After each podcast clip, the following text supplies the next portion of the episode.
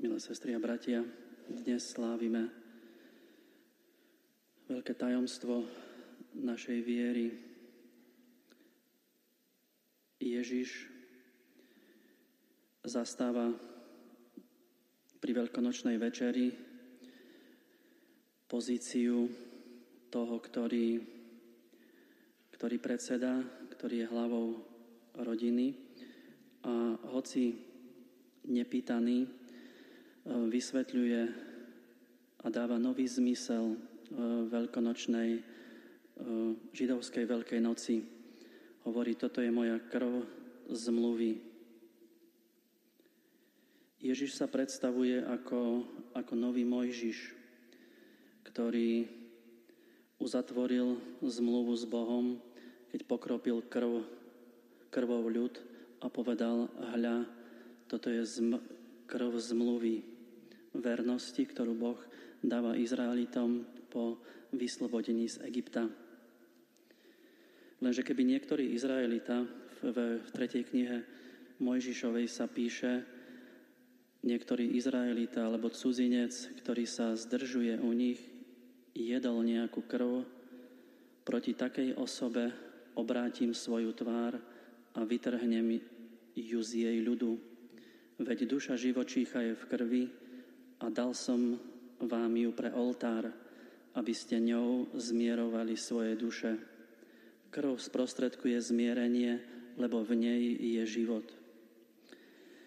Teda týmto citátom z 3. knihy Mojžišovej Boh hovorí, že krv, teda v ktorej je život, ako to oni chápali, e, krv patrí pánovi a jej pitie je teda svetokrádežou. Pri každej obeti sa ňou kropí oltár alebo sa vylieva k základom oltára. Krvou sa značí oltár, kde sa prináša Bohu obeta, ale aj kňazi na znamenie, že patria Bohu. Ak teda Ježiš dáva učeníkom krv, dávajú za zmierenie života. Ježiš oprávňuje apoštolov prijať dar ktorý je vyhradený jedine Bohu. Teda nie len láme starý zákon, ale cez toto gesto Ježiš dáva apoštolom, a teda aj nám všetkým, ktorí sme mu uverili a prijali do svojho života, dáva miesto, ktoré je rezervované výlučne Bohu. Ježiš preberá miesto starozákonnej obety. A teda Ježiš týmto úkonom nielenže vytrhol svojich učeníkov z ich sveta a berie ich so sebou do Božieho života. V Ježišových slovách sa objavuje aj taká zámerná dvojznačnosť. Moja krv. To je krv oddelená od môjho tela, teda moja smrť.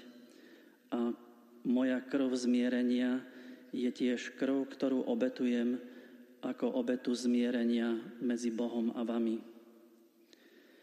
Tak ako starozákonná krv v Egypte, ktorou boli poznačení židovské príbytky, ich ochránila pred smrťou, tak e, Ježiš nám dáva právo poznačiť sa krvou Eucharistiou, aby nás nezničila smrť. Preto ďakujme dnes za tento nesmierny dar, ktorý nikdy e, nepochopíme, že ako veľmi vysoko nás Boh ocenil a že už na tejto zemi môžeme ochutnávať chlieb anielský, môžeme ochutnávať e, nebeský pokrm, môžeme mať účasť na Božom živote. Teda nech aj táto Sveta Omša nám pomôže prehlbiť našu vieru, našu túžbu po Ježišovi a hlavne vďaku. Lebo Eucharistia to je vzdávať vďaku. Celý kresťanský život je školou, v ktorej sa máme učiť ďakovať za všetky tie dary, ktoré nám ponúka a dennodenne dáva na dosah ruky Ježiš Kristus. Amen.